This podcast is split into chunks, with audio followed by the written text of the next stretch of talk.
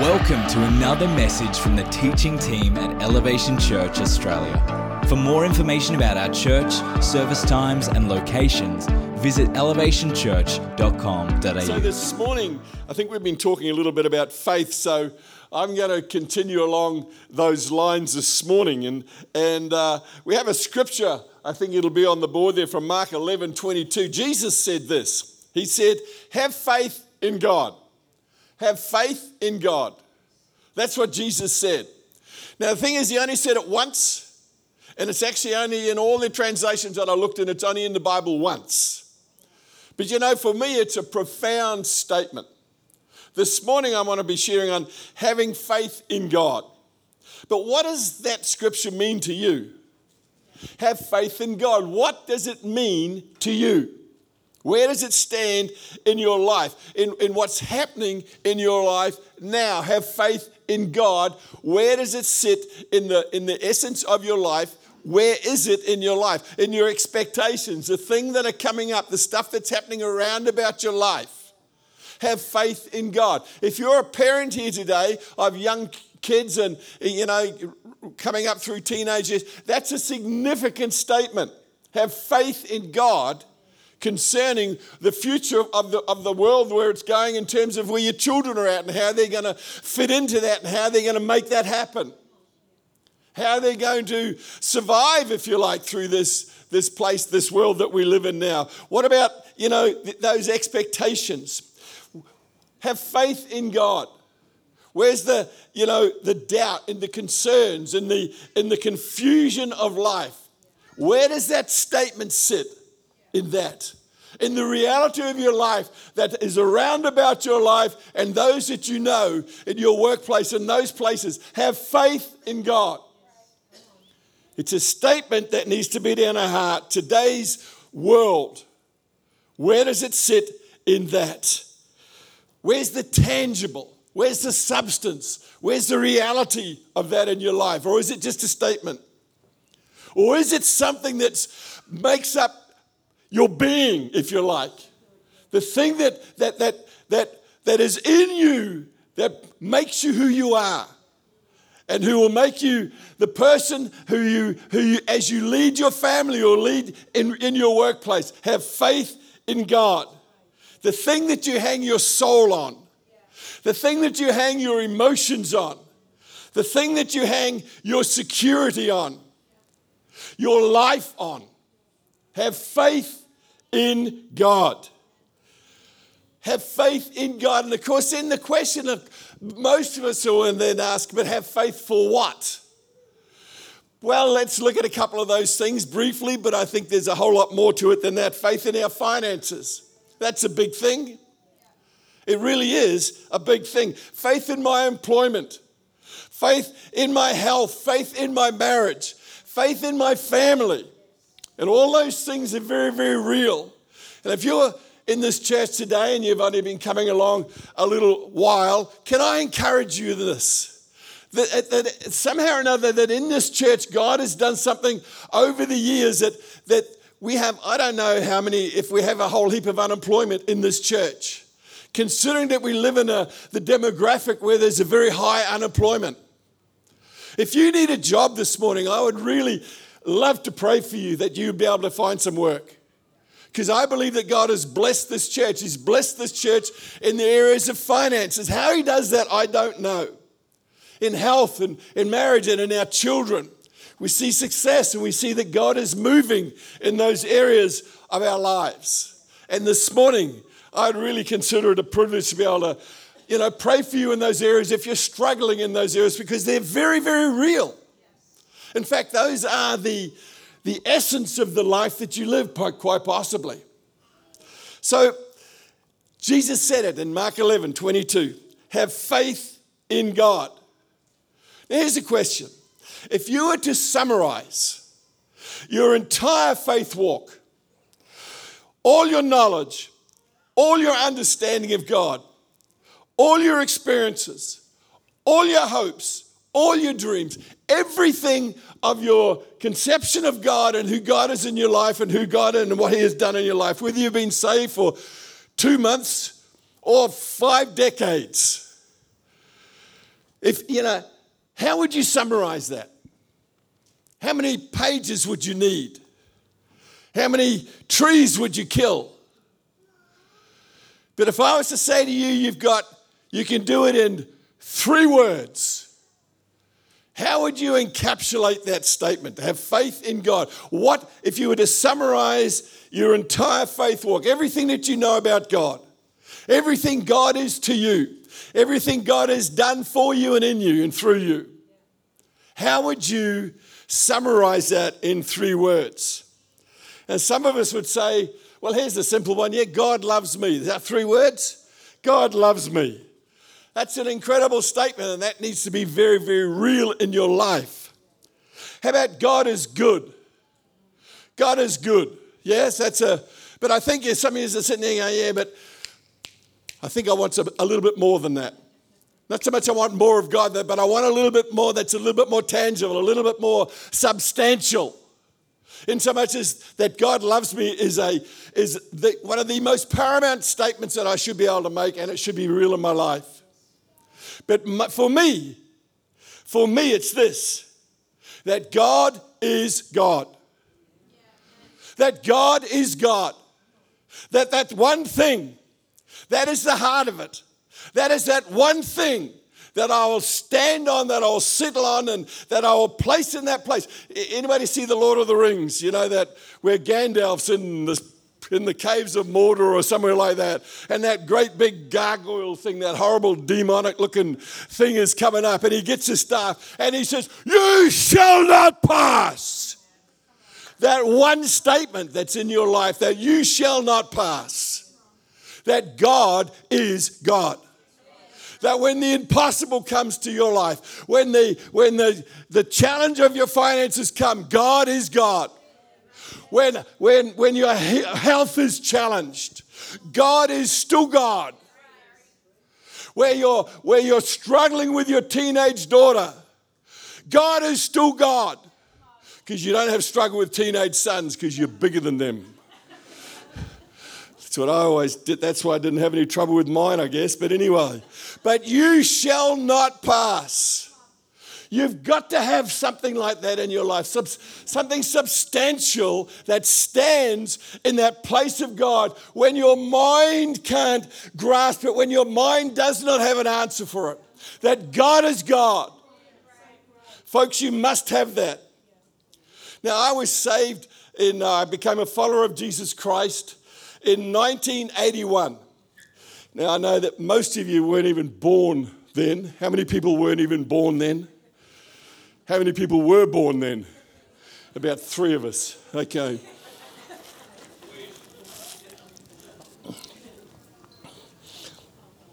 And I got saved, followed Christ. It's a story in itself, which you're not going to hear today. And I had some incredible things happen around my life at that time some amazing things, and there are stories in themselves as well. The power of God to touch a person's life, to redeem him, to, to change his life, to bring him into a walk with him. He who had denied Christ, who had laughed at Christ. When I committed my life to follow him, my life changed. But something that had happened that was completely aside from all that, for about 12 to 18 months before that thing happened, I was aware that I had a condition in my body. Uh, I'll just cut to the chase. I don't know how you can say this nicely. I had a, my left testicle was about, you know, big. And most guys are going, mm, yeah. I mean, you girls, let's just not go there. And I knew that I needed to have something done about this. Up until then, guys, what do we do? Let's just ignore it. It'll just go away, yeah? Let's just not even think about it. But I knew that I needed to do something about it. So I went along, saw a doctor who immediately sent me to, to hospital. The next day, I was under a knife, had a biopsy. I think that's what they take a little bit of it and they send it away, yeah? Left a scar on me about this long, very unpleasant. And uh, within a week, the, the, the results had come back, and within another day after that, they'd taken that testicle out, just like that. Not a very pleasant time of my life. I had, on the one hand, this amazing thing happening with God in my life. And on the other hand, I had this inconvenience of testicular cancer. Um, and they, you know, they considered it would probably be, you know, lots of lymphomic stuff happening in there at the same time uh, by, the, by the diagnosis that they'd been able to make. And, and, and so I'm sitting in this uh, specialist's uh, office there, and I would not like to have this job. And he's trying to tell me, he's trying to tell me the bad news. Now, you need to understand that when I was about 16, I was in a place in my life where I was desperate to understand why do I exist? What is the meaning of life for me? Why does Larry Blackmore, what is the significance of his life? Why is he real? What, what's happening around about his life? What is the meaning of life?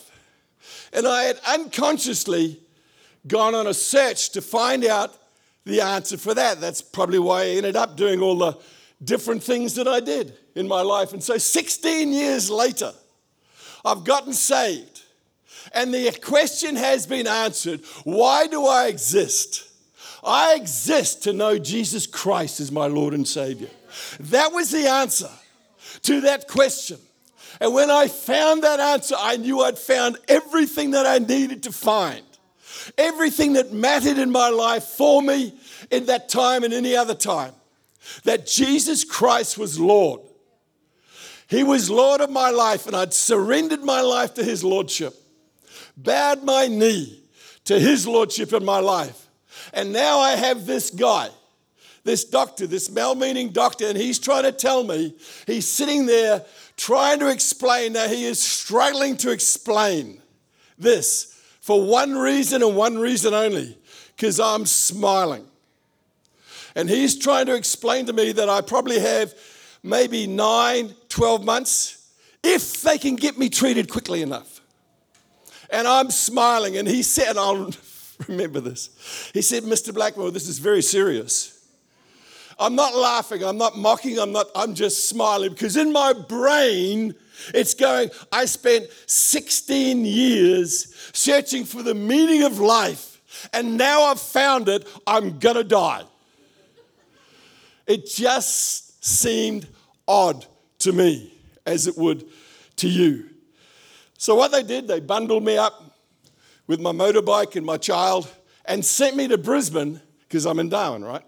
Sent me to Brisbane, and I'm in the Brisbane Royal Hospital where they're doing a number of these tests, and I've been there for a couple of weeks going through these tests. And the, the church that I was part of up and that I joined in Darwin, mind you, I was only there for about a month before they sent me. I'd only been to two services, I think, or three services. They said, when you go to Brisbane, go to Christian Outreach Centre. Now, Christian Outreach Centre is who we are, really.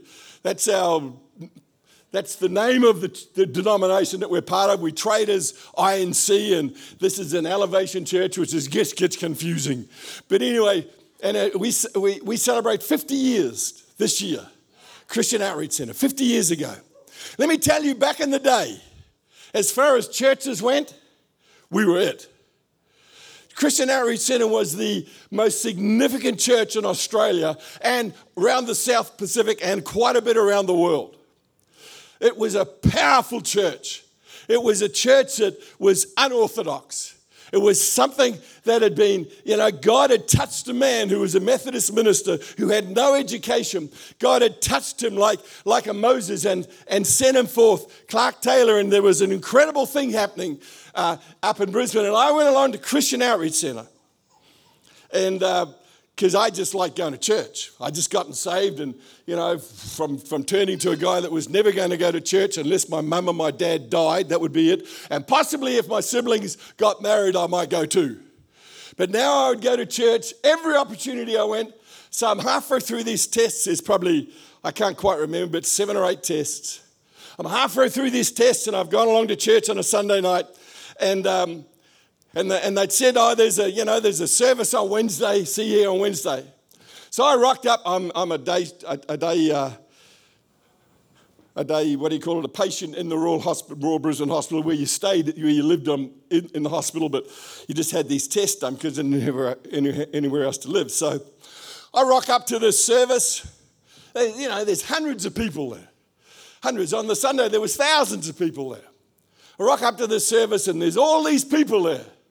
And I'm 30 odd and they're mostly old, right? So anything, by the way, is old. I'm 73 this year, so 74. That's old, yeah? And and I didn't know what was going on, and we just sat up and sang, and I didn't realize it was a healing meeting because it wasn't really significant to me. I just knew that God was God. I didn't know that God was supposed to heal you. I didn't know that God was supposed to look after you. I didn't know any of that stuff. I just knew that God was God. Anyway, I'm standing there singing and praying and, and praising and that sort of stuff. And this young preacher got up, and uh, Jeff Woodward, who now pastors our churches over in Western Australia, he said, You know, and he was leading the meeting. He said, You know, I was in traffic this morning and, and, and just stuck at the lights there, and I felt like God said to me, I felt like God said to me that today there's going to be somebody in the service who gets these little electric shocks all through their body. And he sort of pointed to where I now know there's basically the lymph system. Now, if this is you, well, we'll deal with it later. But for me at the time, I just said to myself in my mind, I said, well, yeah, but isn't that normal? Because that would happen to me all the time. I didn't realize it wasn't normal because it had just snuck up on me quietly and slowly to such a degree that I didn't realize that it wasn't normal. I just thought it was normal. And I said to myself in my mind, but isn't that normal? And then this guy immediately says, No, it's not normal.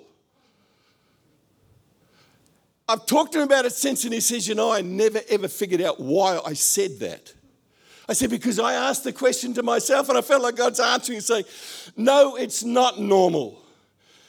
And I'm just going, okay, whatever. Seriously, pretty thick. Anyway, he says, so I want that person to come out here and I'll pray for him or her. And I'm sitting there going, looking around and nobody's getting out of their seat. So I'm thinking, well, maybe it's not normal. So I stood up and came out the front. I got to within probably six or seven feet of this guy.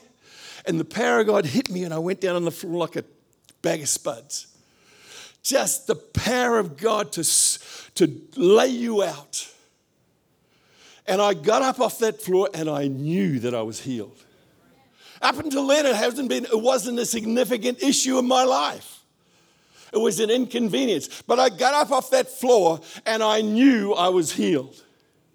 Now, here's the thing if God touches your life in something like that, if you go back and look in the, you know, in the Gospels or the New Testament, and, and, and the book of Acts, where God touched people's lives, incredible things touching in their lives. They ended up for a period of time like a religious maniac. I was no exception. I was pretty, you know, crazy about my faith up until that stage. But when God heals you of a, of a life threatening uh, disease, takes that out of you, something, something happens in your life. And I ended up going back to the hospital and, and uh, I was going around because we're in a ward, okay? There's three wards all joined together. There's 12, there's all males, 12 guys in the, each ward, 36 guys, and pretty much all of them had a death sentence on their lives. I don't say this mockingly or anything like that, but there's not a lot of hope in that ward, in those wards. And I'd been trying to share to these guys the love of God and Nobody wanted to know. Well, I came back from that.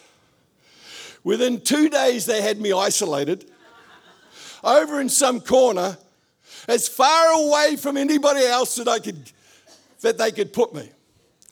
I went through a couple more tests, two or three more tests, and then, you know, because it was pretty weird in those days. They, they, would, they would bring the diagnosis to you in the ward. In the ward, they wouldn't take you to some office and talk to you about what's going on. They would bring the diagnosis to the ward, and they knew that some, I don't know how it worked out, but at 10 o'clock on some day, the specialists and the, you know, the professor and all those guys were going to come and, and bring my diagnosis to me.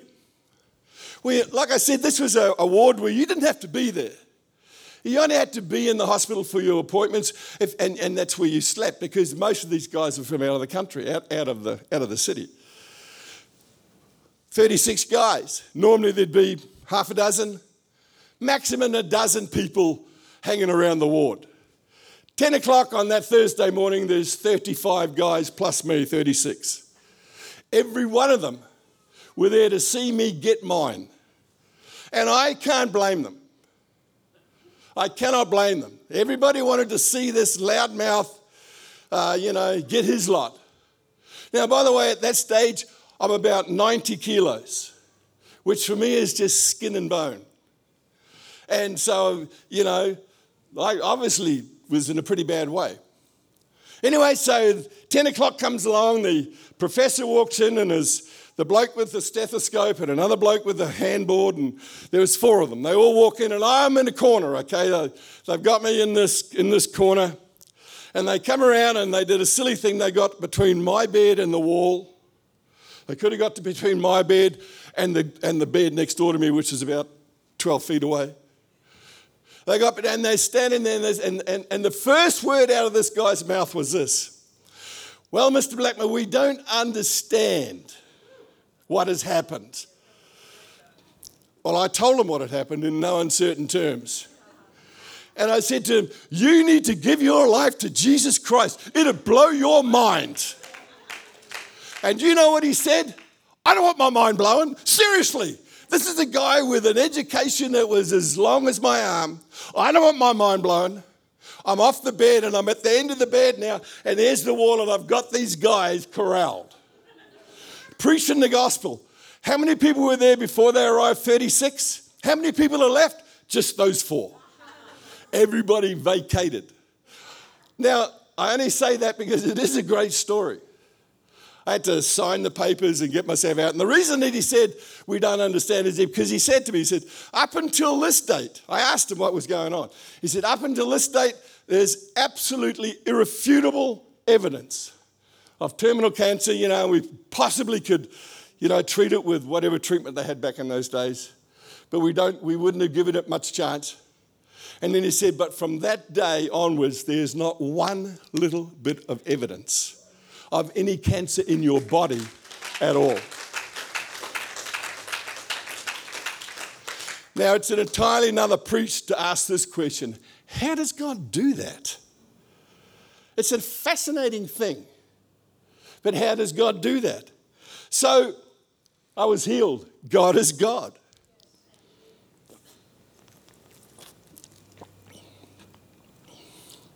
But 12 months later, 12 months later, I'm in a Christian Outreach Centre, had a farm and had a campground called Mount Tachikoy. There was about 400 beds in this camp, and they'd sent me up there because didn't know where else to send me. So I'd gotten up there, and there was all voluntary work, and in the end, I ended up managing the place. We'd get all these Christian camps come through, all these school camps come through, Mount Tachikoy.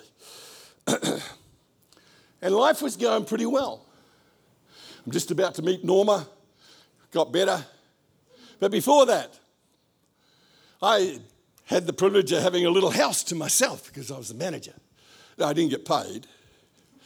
I got my fuel and my, all my food and my bed and lodging and that sort of stuff, which is the story that you heard about the, only cost me 20 bucks about 12 months before. And anyway, one day I'm there making my bed. Love, I was making my bed. and this thing came over my life. This thing, this thing invaded my soul. It attacked the very fiber of my being. It came at me like a, a bulldozer, like that thing that Gandalf stands there, that if you've seen the movie. It came at me with all the fury, with all the with, with all the destructive power that anything could come at me with. And, I, and this fear, this uncontrolling, terrifying fear that I'd lost my healing came over my life.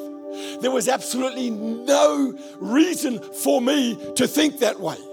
I hadn't, didn't have any physical sense of it or anything like it just attacked me. It drove me to my knees. It came at me with every furious thing that could come. It was real, it was tangible, it was terrifying. I'd never see, I'd never known what fear was before that. I done all sorts of crazy things where I should have known what fear was, but just this, I was, I wasn't like that. I'd never known what fear was before. And I can understand where people have the same thing come across their lives, where, say cancer or some t- other terminal thing. I'm not taking this lightly.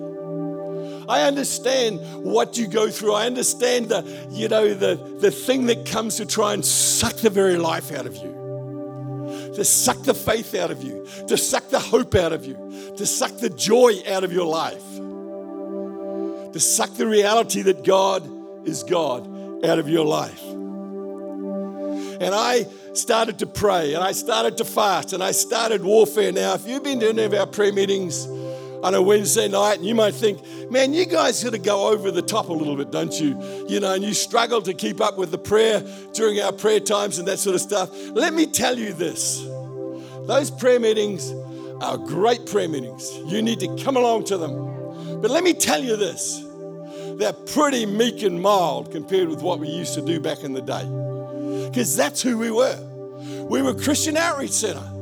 And this is how we fought. This is how we prayed. This is how this is how our leader was taught to pray by the Holy Ghost. And this is what we did. And I went to prayer, I went to fasting, I went to warfare. Constantly. 3 days of this oppressing battle, this oppressing warfare, and I couldn't get hold of it.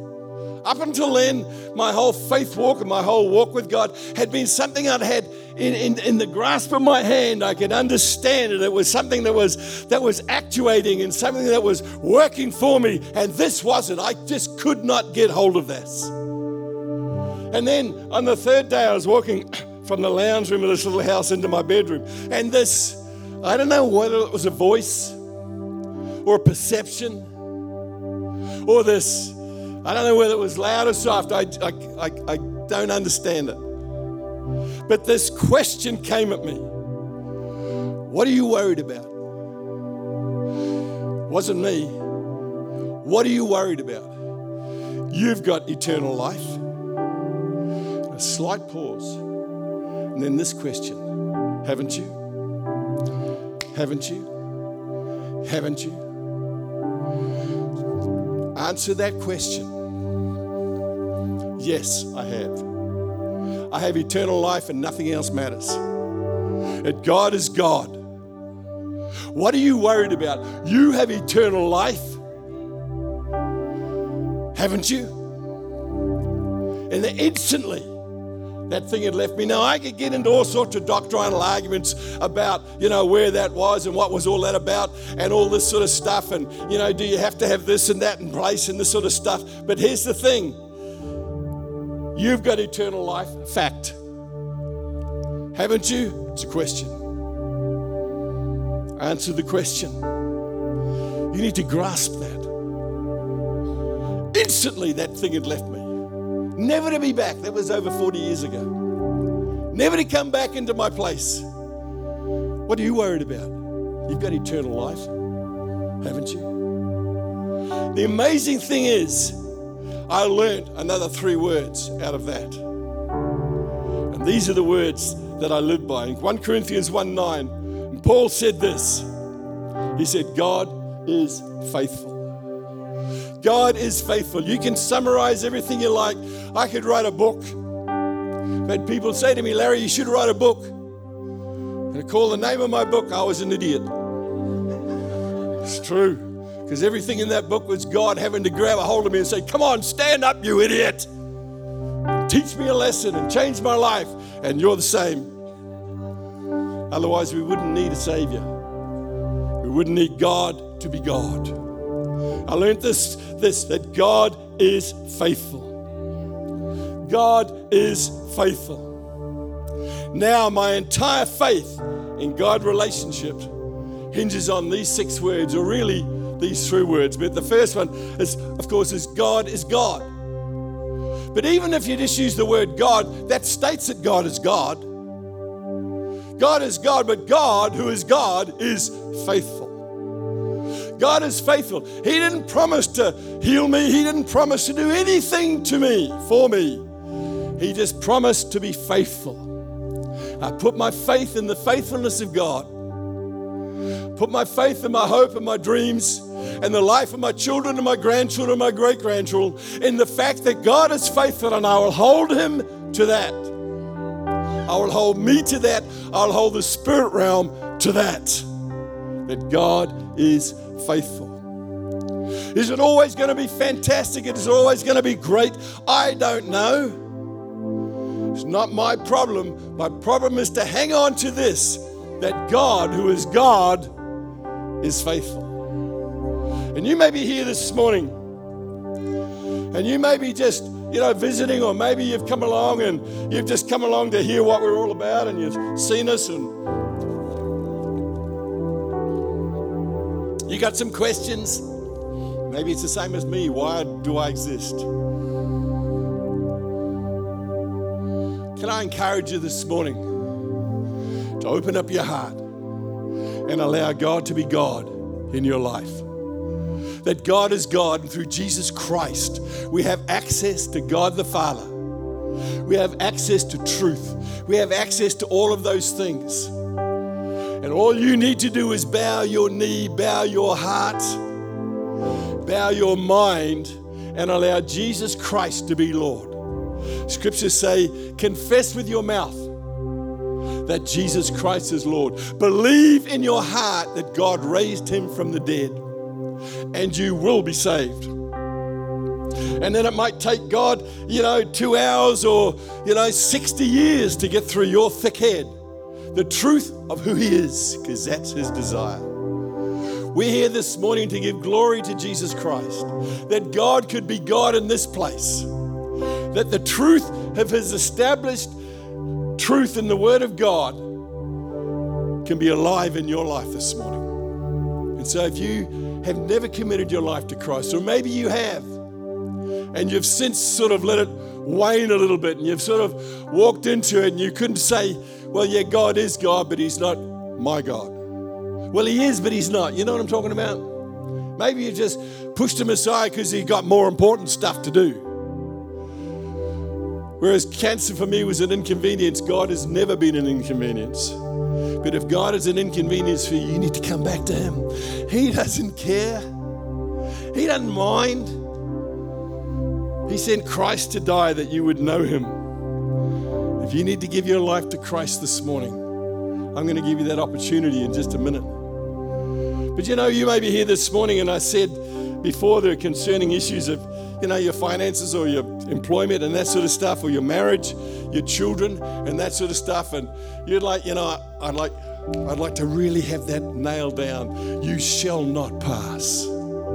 I'd like to be able to stand in the realm of the spirit and reality and say to the world and say to that thing that comes tries to steal from my life, you shall not pass.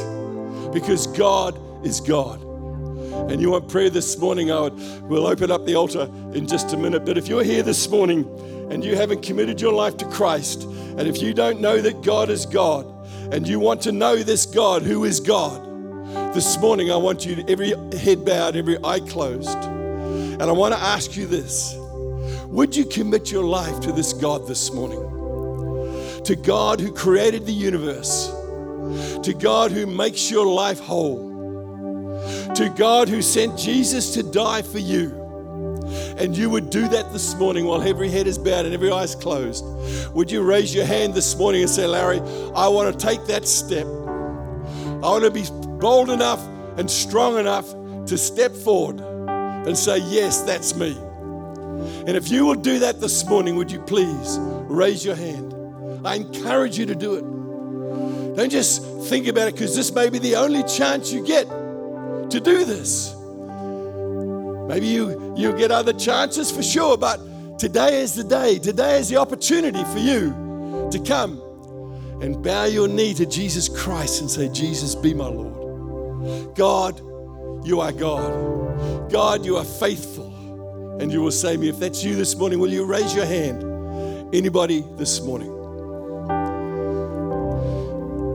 Well, what we normally do is we now pray a prayer for salvation. So if you're in this place this morning, we give you a second chance, you see. That if you didn't put your hand up and you're going, oh man, I should have done that, I should have done that, because I know this much. It's not a matter whether you raise your hand, it's a matter whether you in your heart want to be saved. And so we pray this, a prayer, sort of something like this. And so we all do it together.